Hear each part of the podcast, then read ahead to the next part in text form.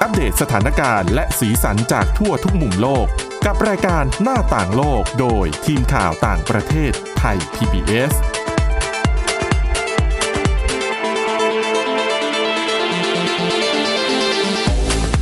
วัสดีค่ะ ต้อนรับคุณผู้ฟังเข้าสู่รายการหน้าต่างโลกนะคะ มาอัปเดตเรื่องราวสถานการณ์และสีสันจากทั่วทุกมุมโลกกับทีมข่าวต่างประเทศไทย PBS ได้เช่นเคยค่ะ ติดตามฟังกันได้ทุกวันทุกที่ ทุกเวลาผ่านทางพอดแคสต์ ค้นหาคำว่าหน้าต่างโลกนะคะ วันนี้อยู่กับคุณทิพย์ตะวันธีรนัยพงษ์และดิฉันวินิษฐาจิตกรีค่ะ สวัสดีค่ะ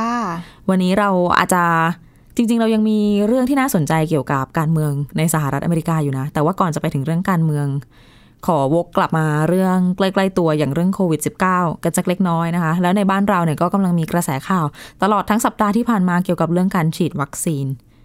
ทั้งการสั่งซื้อการค่ะสั่งผลิตโดยบริษัทต่างๆหูความขัดแย้งทั้งสุขภาพทั้งการเมืองนี่ปนกันมั่วไปหมด อืมอืมนี่พูดถึงบ้านเรานะเออดิฉันก็นึกว่า พูดถึงต่างประเทศซึ่งด้วย มันก็คล้ายๆกันใช่ไหม คือตอนนี้ทั่วโลกแหละ ทุกคนก็จับตาในเรื่องของการฉีดวัคซีนอืมเออเพราะว่าถือว่าเป็นความหวังอะนะคะ แล้วก็มีข่าวที่ทำให้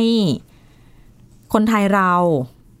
และหลายประเทศต้องตกใจก็คือเรื่องของวัคซีนไฟเซอร์ กับ b ิ o n t e c h ที่ฉีดให้ผู้สูงอายุที่นอร์เวย์จริง ๆ เป็นข่าวมาตั้งแต่ ต้นต้นสัปดาห์แล้วล่ะ แต่ว่าเรื่องของความเห็นของนักวิชาการก็คือค่อย ๆ มีทยอยออกมา เนื่องจากว่าเขายังไม่สามารถแบบฟันธงสาเหตุได้เนาะเรื่องของเรื่องก็คือ ที่นอร์เวย์เนี่ยเขาฉีดวัคซีนให้คนอายุแบบ70-80ปีขึ้นไปค่ะทีนี้ไปเจอว่ามีผู้เสียชีวิตตั้ง20กว่าคน ล่าสุดสรุปมาเนี่ยเขาคาดการณ์ว่าคือเขาเรียกว่าสรุปแบบยังไม่ฟันธงแต่สรุปอืมอะ ฟังดูสรุปหลักล้านเบื้องนิดหน่อยต้นเบื้องต้น เอออ29คนที่เป็นผู้สูงอายุที่ฉีดวัคซีนของไฟเซอร์ b ิ o n t e c h เข้าไปแล้ว เสียชีวิต และคาดว่าจะเป็นการเสียชีวิตจากผลข้างเคียงของตัววัคซีน ซึ่งเนี่ยมันก็เลยทำให้เกิดแรงกระเพื่อมไปทั่วโลกว่าเฮ้ยแล้วมันปลอดภัยจริงเหรอคือดิฉันเชื่อว่าหลายคนถ้าได้ยินข่าวอย่างเนี้ย ใจไม่กล้าถอยแล้วนะ คือก่อนหน้าเนี้ยว่าได้ข่าวเรื่องของการอาการแพ้บ้างอะไรอ่าบ้างก็ไม่กล้าฉีดแล้วมีนะทั้งอาการแพ้ยังมีคลิปที่ฉีดวัคซีนแล้วยืนสัมภาษณ์อยู่แล้วแบบเป็นลมล้มร่วงลงไปอย่างเงี้ย ซึ่งเรื่องของข้อมูลข่าวสารปัจจุบันเนี่ยเขาไปเร็วมาก ๆ แล้วเร็คือวถ้าไม่ตรวจสอบไม่รับรู้ข้อมูลใช่คือศึกษาข้อมูลให้ดีอะอืมคือบางทีเราก็เชื่อไปแล้วอย่างนะคลิปนั้นหลาย ๆ คนก็ดิฉันเจอส่งมาแล้วก็บอกว่าเนี่ยคนเนี้ยเสียชีวิตเลยนะ ซึ่งจริง ๆ ไม่ไม่ใช่อย่างนั้นค่ะไม่ถึงกับเสียชีวิตนะคะอาจจะมีอาการแพ้มีผลข้างเคียงอยู่บ้าง เอาเป็นว่านั่นแหละ ทีนี้ก็เลยเกิดความกังวลกัน แต่ว่าด้วยความที่เขายังชนะสูตรพลิกศพผู้เสียชีวิตทั้งหมดได้ได้ไม่ครบเนี่ย ก็เลยยังไม่สามารถฟันธงเรื่องความเชื่อมโยงได้ แต่ทีนี้มีผู้เชี่ยวชาญด้านชีวเวชศาสตร์ จากมหาวิทยาลัยนิวคาสเซิลที่ออสเตรเลียนะคะ ออกมาแสดงความคิดเห็นเรื่องนี้อย่างน่าสนใจอยู่ในบทความ ที่เผยแพร่ในเว็บไซต์ชื่อว่า The Conversation เป็นเรื่องวิชาการนี่แหละ เขาบอกว่า การเสียชีวิตหลายของคนชราจำนวนมากเนี่ยสาคนเนี่ยน่ากลัวปฏิเสธไม่ได้หรอกเนาะค่ะแต่ว่าก็ยังมีเหตุผลทางวิทยาศาสตร์อยู่บางประการที่ ที่ต้องย้ำเตือนกันว่าเรายังไม่ควรจะต้องหวาดวิตก วัคซีนตัวเนี้ยมากจนเกินไปหนึ่งก็คือ ปัจจุบันเนี่ยมีแค่นอร์เวย์นะเพียงที่เดียวที่เจอการเสียชีวิตในกรณีแบบเนี้ยหลังจากค่ะที่รับวัคซีนเป็นจำนวนหลาย ๆ คน ในประชากรที่อายุ 75 ปีขึ้นไป ส่วนประเทศอื่น แน่นอนไฟเซอร์เป็นตัวแรกที่ผลิตทดสอบอะไรมาทำเร็วกว่าเพื่อน ดังนั้น มันก็ถูกส่งไปใช้ในหลายประเทศโดยเฉพาะใน EU ในสหรัฐอเมริกาด้วย ซึ่งประเทศอื่นอะยังไม่มีรายงานลักษณะการเสียชีวิตแบบนี้ ค่ะ แล้วเขาก็ฉีดให้กับคนที่สูงอายุเหมือนกัน อืมอืม ซึ่งเราก็ควรจะต้องรอฟังการสอบสวนจากทางนอร์เวย์ซึ่งทางนอร์เวย์เองเนี่ยหน่วยงานสาธารณสุขก็บอกว่าเขาไม่ได้วิตกในเรื่องนี้นะค่ะเพราะว่าถ้าดูอัตราส่วนคนที่เสียชีวิตจากวัคซีน ก็แค่หนึ่งในหนึ่งพันอืมของจำนวนคนไข้ในศูนย์ในบ้านพักคนชรา ศูนย์ดูแลคนชราทั่วประเทศเท่านั้น แล้วเขาก็เน้นว่าคน สูงอายุที่เสียชีวิตเนี่ยส่วนใหญ่คืออ่อนแอมากอยู่แล้ว โรคประจำตัวรุมเร้าบางคนแบบเป็นโรคระยะสุดท้ายบางคนค่ะแทบจะแบบใกล้เสียชีวิตอยู่แล้วเนี่ย ก็เลยก็เลยอาจจะเพราะผลข้างเคียงที่เกิดคือปกติเวลาฉีดวัคซีนอะต้องมีผลข้างเคียงอยู่แล้วจะมีนคบ้างอยู่แล้ว ใช่ เพราะว่าอย่างคือไม่ไม่ใช่แค่วัคซีนโควิด -19 หรอกค่ะวัคซีนตัวอื่น ๆ ตัวใด ๆ ก็ตามเวลาเราฉีดบางทีก็อาจจะมีปวดแขนบ้าง หรือว่าเป็นไข้อ่อนๆบ้างก็มีนะ อ่อนเพลียเหนื่อยเออเออไม่อยากจะลุกไปทำอะไรเลย มันก็เกิดขึ้นได้ แม้กระทั่งกับคนหนุ่มสาว ทีนี้พอมันไปเกิดในคนที่อายุมากๆ แล้วก็อ่อนแอแบบอ่อนแอมากจะถึงระยะสุดท้ายอยู่แล้วเนี่ย ก็เลยอาจจะเป็นสิ่งที่ไปไปเร่งกระบวนการนี้หรือเปล่า แล้วทำให้อาการเขาสุดหนักลงอจนกระทั่งคถึงขั้นเสียชีวิตลงนะคะ แต่ว่าถ้าจะจะเปรียบเทียบกับวัคซีนไข้หวัดใหญ่ ต้องบอกว่าเทคโนโลยี mRNA ที่เขาใช้เนี่ย มันจะเป็นการเอาพันธุกรรมของไวรัสบางส่วนเข้าสู่ร่างกายค่ะแล้วก็ทำให้ร่างกายเนี่ย ภูมิคุ้มกันทำงาน เกิดปฏิกิริยาต่อต้าน แล้วปฏิกิริยาต่อต้านของร่างกายคืออะไร มันคืออาการอักเสบค่ะที่จะต้องเกิดขึ้นในร่างกาย แต่ว่าในแต่ละคนอะมันจะไม่เหมือนกันเนาะการตอบสนองไม่เหมือนกัน คืออย่างใช่ไหมคนหนุ่มคนสาวเนี่ย อักเสบก็อาจจะ เหนื่อยล้าอ่อนเพลียอะนลุกอไม่นขึ้สันกตื่นหนึ่งสองตื่นอาจจะโอเคอืมขึ้น บางคนก็ที่บอกว่าเจ็บบริเวณค่ะที่ฉีดถึงขั้นถึงขั้นเกือบจะใช้แขนไม่ได้ ก็แต่มีว่าบางคนใช่เคยดิฉันได้ยินว่าบางคนฉีดอืมแล้วบอกโอ้ยยกแขนไม่ขึ้นเลย แต่บางคนบอกว่า โอ๊ยไม่เห็นรู้สึกสอะไรบายเลสยบายอืมก็แล้วแต่คนจริง ๆ อะ แล้วภาวะอักเสบในร่างกายเนี่ยอย่าลืมว่าถ้าเกิดว่าคุณไปฉีด สมมุติคุณมีโอกาสได้ฉีดค่ะแล้วคุณรู้สึก ถึงผลข้างเคียงเนี่ยมันเป็นตัวบ่งชี้นะคะ ว่าวัคซีนเนี่ยทำงานได้ดี และมีการสร้างภูมิคุ้มกันขึ้น แต่ว่าก็ต้องระวังตัวแหละ ต้องสังเกตอาการว่าไม่เกิดอาการต่อต้านที่รุนแรงจนเกินไป โดยเฉพาะในกลุ่มคนชราที่เขาอ่อนแอแล้ว เรื่องนี้เนี่ยดิฉันได้คุยกับศาสตราจารย์นายแพทย์ธีรวัตรเหมจุธาของที่คณะแพทยศาสตร์จุฬาลงกรณ์มหาวิทยาลัย อาจารย์ก็พูดเอาไว้อย่างน่าสนใจนะ คืออาจารย์บอกว่าถึง จะบอกว่าที่นอร์เวย์เนี่ยมีคนสูงอายุจำนวนมากอยู่แล้ว แล้วในแต่ละวันน่ะ ก็มีคนเสียชีวิตอยู่แล้ว ไม่ต้องไม่ต้องพูดถึงแช่ฉีดค่ะวัคซีน แต่ว่าการที่เราตั้งใจจะฉีดวัคซีนให้เขา เพื่อให้เขามีชีวิตยืนยาวรอดพ้นจากโควิด -19 แต่ดันไปทำให้เขาเสียชีวิตเนี่ย มันเป็นเรื่องที่ยอมรับไม่ได้อือืมมดังนั้น คือเขามองว่าอาจจะยังไม่คือไม่จำเป็นจะต้องฉีดวัคซีนให้กับกลุ่ม เสี่ยงกลุ่มนี้หรือเปล่า เพราะว่าอาจจะเพิ่มแทนที่จะช่วยเขากลับยิ่งเป็นการเพิ่มความเสี่ยงในการเสียชีวิตให้กับเขาอีกด้วย จะบอกว่าอย่างนั้นก็ได้ เพราะว่าอาจารย์เนี่ยเสนอว่าอาจารย์เนี่ยมองว่า การสิ่งที่เกิดขึ้นกับที่นอร์เวย์ที่เราเห็นค่ะคนเสียชีวิต ในกลุ่มผู้สูงอายุเนี่ยอาจารย์มองว่ามันทำให้เราควรมาแบบทบทวนเรื่องแผนการฉีดวัคซีนว่า ถ้าเป็นวัคซีนชนิดนี้ หรือหรือวัคซีนตัวอื่นก็ตาม ถ้าเกิดมันมีผลข้างเคียงแบบเนี้ยเราต้องเปลี่ยนแผนการฉีดวัคซีนไหม จากที่ค่ะตอนเนี้ย เราเล็งไปที่การฉีดให้กับคนสูงอายุก่อนอ่าเพราะว่าพวกเขารวมคือกลุ่มเสี่ยง รวมทั้งผู้ที่มีโรคประจำตัวอืมเออที่เราบอกว่าเขาเสี่ยงเนี่ย แต่ว่าจริง ๆ แล้วเนี่ยจำเป็นไหมเขาจะเสี่ยงจากวัคซีนด้วยหรือเปล่า ดังนั้น เราควรจะหันมาฉีดวัคซีนให้กับคนที่แข็งแรงเป็นคนหนุ่มคนสาวไปไหนมาไหนไปนู่นมานี่ ฉีดให้คนกลุ่มนี้ก่อนไหมเพื่อให้เขามีภูมิคุ้มกัน โรค แล้วก็เรื่องของการติดเชื้อแบบไม่แสดงอาการ มันจะได้น้อยลงก็เป็นอีกหนึ่เพราะว่า ทางเลือก ใช่ เพราะถ้าคนกลุ่มนี้เนี่ยมีวัคซีนแล้ว ก็จะเท่ากับป้องกันการติดเชื้อแบบไม่แสดงอาการได้ส่วนหนึ่งแล้วไอ้การติดเชื้อแบบไม่แสดงอาการเนี่ยแหละมันทำให้โรคอะแพร่กระจายไปได้ โดยที่พวกเราอะไม่รู้ตัวอย่างที่เราเจอกันอยู่อืมทุกวันนี้หลายๆคนก็ไม่ทันออกอาการ แต่ว่าก็ไปแพร่เชื้อแล้ว หรืออีกในอีกหลายประเทศที่เจอการระบาดระลอกใหม่นี่ก็คือสิ่งความเห็นของอาจารย์ที่ดิฉันมองว่าเออน่าสนใจนะ ซึ่งตรงนี้อาจจะไปสอดคล้องกับวิธีในการฉีดวัคซีนโควิด -19 ให้กับประชาชนใน ในอินโดนีเซียเหมือนกันนะคะ เพราะว่าอินโดนีเซียถือว่าเป็น โอ้ดิฉันว่าไม่เหมือนประเทศอื่นอะคืออน่าจะเป็นประเทศเดียวด้วยมั้งที่ที่ประกาศเลยนะคะว่าเวลาฉีดวัคซีนเนี่ยคือประเทศอื่น ๆ อาจจะฉีดให้กับเอ่อบุคลากรทางการแพทย์ ผู้สูงอายุผู้ที่อยู่ในกลุ่มเสี่ยงที่จะเสียชีวิตจากโควิด -19 ค่ะอันเป็นแพทเทิร์นเลยหลาย ๆ ประเทศทุกแทบทุกประเทศเนี่ยแต่ต่างกันนิฉีดดแบบเดียวนี้ต่างกันเออว่าฉีดบุคลากรการแพทย์ก่อนหรือฉีดคนชราใช่ก่อนอายุเท่าไหร่ถึงจะฉีดก่อน 75 80 60 หรือว่าอะไรอะนะคะ แต่ที่อินโดนีเซีย ฉีดบุคลากรทางการแพทย์เสร็จแล้ว กลุ่มต่อมาที่จะได้รับการฉีดไม่ใช่ผู้สูงอายุค่ะค่ะเขาฉีดให้กับบรรดาคนทำงานหนุ่มสาว อายุตั้งแต่ 18 ปีถึง 59 ปีก็คือวัยปกตินี่แหละวัยผู้ใหญ่วัยทำงานอะแต่นี่น่าสนใจนะ ซึ่งนี่แหละทางผู้ที่ทางรัฐบาลอินโดนีเซียเนี่ยเขาก็ออกมาออกมาพูดอะนะคะว่าการที่เขาใช้ยุทธศาสตร์ในการที่จะฉีดคนอายุน้อยกว่าเนี่ยเป็นเพราะว่าเขามองว่ากลุ่มเนี้ย เป็นกลุ่มที่จะไปเจอผู้คนมากมาย โอกาสเสี่ยงในการติดเชื้อสูง โอกาสที่จะใช่พอติดแล้วไปแพร่ระบาดให้กลุ่มคนอื่น ๆ เนี่ย ก็สูงตามไปด้วยดังนั้นเนี่ยเขาเลยมองว่าถ้าฉีดให้คนกลุ่มเนี้ยน่าจะมีโอกาสในการลดการแพร่ระบาดได้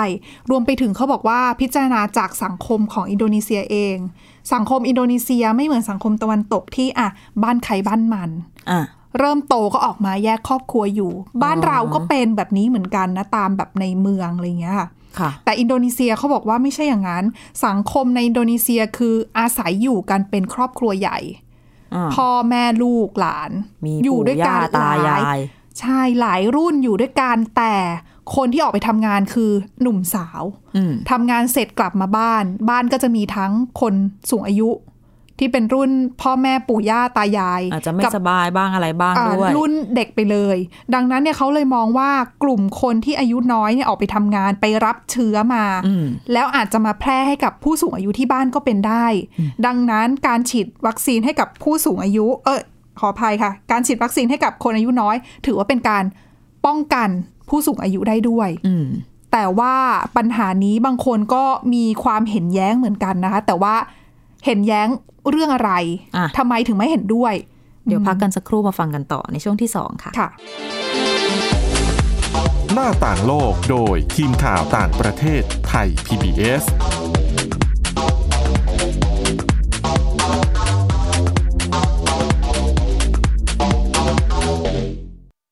อยู่ที่ไหนก็ติดตามเราได้ทุกที่ ผ่านช่องทางออนไลน์ จากไทย PBS Digital Radio ทั้ง Facebook Twitter Instagram และ YouTube Search คำว่าไทย PBS Radio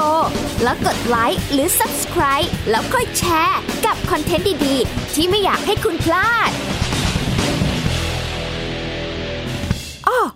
เรามีให้คุณฟังผ่านพอดแคสต์แล้วนะ อัปเดตสถานการณ์รอบโลก ประเทศจีนนี่เราทราบกันดีนะคะว่าเป็นประเทศที่จะมีปัญหาเรื่องความสมดุลของประชากร คนที่ได้รับความสนใจจากวิกฤตในครั้งเนี้ยก็คือนายกรัฐมนตรีนิวซีแลนด์เรื่องราวสีสันจากต่างแดน ก็มี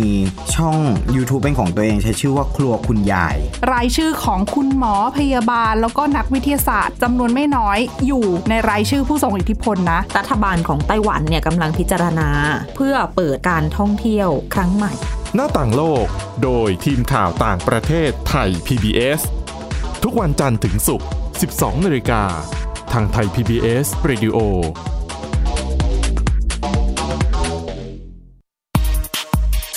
เพราะวิทยาศาสตร์อยู่รอบตัวเรา มีเรื่องราวให้ค้นหาอีกมากมาย เทคโนโลยีใหม่ ๆ เกิดขึ้นรวดเร็วทำให้เราต้องก้าวตามให้ทันอัป เดตเรื่องราวทางวิทยาศาสตร์ เทคโนโลยี และนวัตกรรม ที่จะทำให้คุณทันโลก กับรายการ s c i e n t e c h ทุกวันจันทร์ถึงวันศุกร์ทางไทย PBS Radio ช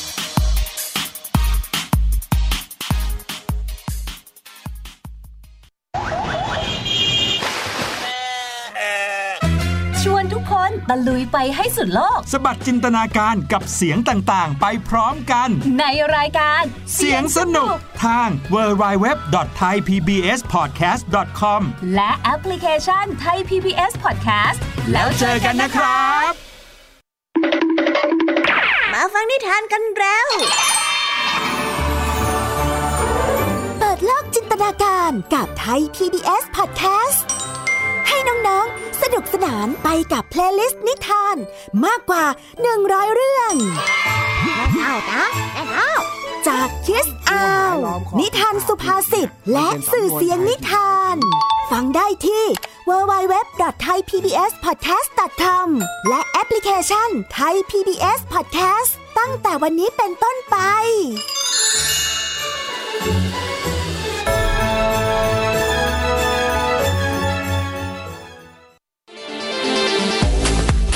หน้าต่างโลกโดยทีมข่าวต่างประเทศไทย PBS ต้อนรับกลับเข้าสู่ช่วงที่ 2 ของรายการหน้าต่างโลกนะคะ คุยกันต่อในเรื่องของที่อินโดนีเซีย ฉีดวัคซีนให้ค่ะคนหนุ่มสาวก่อน คนสูงอายุ ฟังดูแล้วเหมือนจะเป็นวิธีที่ดีแต่ว่าอืมบางคนที่เขาไม่เห็นด้วยเขาก็เขาก็มีเหตุผลนะค่ะคือแล้วเหตุผลที่ฉันว่าก็ฟังขึ้นด้วยส่วนหนึ่งเหมือนกันนะคะ คือบางคนเขาบอกว่าอะ ก็อาจจะเป็นวิธีที่ดีกับการที่ฉีดวัคซีนให้กับคนหนุ่มสาวจะได้ไม่ติดเชื้ออมแต่ว่าผลการทดลองวัคซีนเนี่ยอย่าลืมว่ายังไม่ได้รับประกันนะว่าคุณฉีดวัคซีนคุณรับวัคซีนไปไม่ติดเชื้อ แต่คุณไม่แพร่เชื้อ นั่นนะสิ คือเขาบอกว่าไม่ได้การันตีคือยังไงก็ยังมีโอกาสที่คนที่รับวัคซีนไปแล้วอาจจะแพร่เชื้อได้ แต่เราฟังเรื่องการผลการทดลองวัคซีนเราก็เหมือนเอ่อเข้าใจไปเอง อนุมานกันไปเองว่า บอกว่าประสิทธิภาพเท่านี้เท่านั้นก็คือป้องกันการติดเชื้อ เราก็เลยคิดว่ามันหมายถึงว่าคนที่ไม่ติดเชื้ออไม่ว่าจะแบบแสดงอาการหรือไม่แสดงอาการค่ะจะไม่ไปแพร่เชื้อต่อเออแต่จริงๆ มันไม่ใช่แบบนั้นถูกไหมถูกมันต้องแยกกัน เพราะว่าก่อนหน้าเนี้ยอะในเรื่องของวัคซีนยังอยู่ในระหว่างการศึกษา แต่ว่าเรื่องของภูมิต้านทานที่เกิดขึ้นตามธรรมชาติ คือกรณีที่เราติดเชื้อแล้วอืมเราสร้างภูมิคุ้มกัน ภูมิต้านทานขึ้นมามีแอนติบอดีค่ะเขาบอกว่าแอนติบอดีตัวนั้นที่เกิดจากการที่เราเคยติดเชื้อเนี่ย ป้องกันตัวเราได้จริง แต่ว่าไม่ได้ทำให้เราไม่ไปแพร่เชื้อให้คนอื่นนะก็เราหายใจก็คือยังอาจจะมีไวรัสใช่ลอยออกไปคือมีโอกาสที่เราจะมีเชื้ออยู่ในจมูกของเราในคอของเรา มันเก่งจริงๆเรานะแบไวบรัสโคไอโรนาหเนี่รือยว่าอะไรก็มีโอกาสที่เราจะไปแพร่เชื้อคนอื่นได้ถึงแม้ว่าเราจะไม่ได้ติดเชื้อไงดังนั้นเนี่ยอะคือถ้ามาเทียบกับตัววัคซีนยังไม่ได้มีผลการศึกษา แต่ว่าดังนั้นก็ยังไม่มีการอะไรที่มาการันตีได้ว่า คุณรับวัคซีนไปแล้วคุณไม่ติดเชื้อจะไม่แพร่เชื้อ อันนั้นหนึ่งเหตุผลค่ะอีกเหตุผลหนึ่งก็คือ เขายกมาให้ฟังอย่างนี้ว่า การที่แรกเริ่มเนี่ยจะฉีดวัคซีนให้กับผู้สูงอายุอะสาเหตุสำคัญคือต้องการที่จะป้องกันไม่ให้ผู้สูงอายุเนี่ยถ้าติดโควิด -19 แล้ว จะมีอาการรุนแรงจนทำจนทำให้เสียชีวิตได้ เพราะว่าประสิทธิภาพอย่างหนึ่งของวัคซีนก็คือการช่วยลดความรุนแรงของโรค ถูกต้องค่ะ ดังนั้นเนี่ยเขาก็เลยมองว่าไปฉีดวัคซีนให้คนหนุ่มสาวแต่ว่าไม่ได้ฉีดให้ผู้สูงอายุเนี่ย เกิดผู้สูงอายุติดไปโอ้โอกาสเสี่ยงสูงมากเลยถึงนะชีวิตที่จะได้สีชีเลยวิตนะอืมอืมก็ก็มีประเด็นที่เขาพูดดังนั้นเนี่ยดิฉันคิดว่า ในเรื่องของการวางแผนว่าจะฉีดใครก่อนเนี่ย หรือหลังเนี่ย ขึ้นอยู่กับแต่ละประเทศเลยนะ ว่าเขาจะคำนวณสภาพสังคม เศรษฐกิจใช่หรือว่าปัจจัยต่างๆ ในประเทศยังไง อยู่เพราะที่ใช่หลายอย่างมาก คืออย่างอินโดนีเซียเนี่ยเขาก็บอกเลยว่าเขาเขารับไม่ได้จริง ๆ กับผลกระทบทางเศรษฐกิจ ที่จะอ๋อเกิดตามมาจากการที่เกิดการแพร่ระบาดของโควิด -19 นั่นหมายความว่าเขาเล็งเห็นถึงความสำคัญของคนหนุ่มสาวที่เป็นแรงงานของประเทศใช่ไหม ถูกต้องคือเขาก็รู้สึกว่าเขาต้อง balance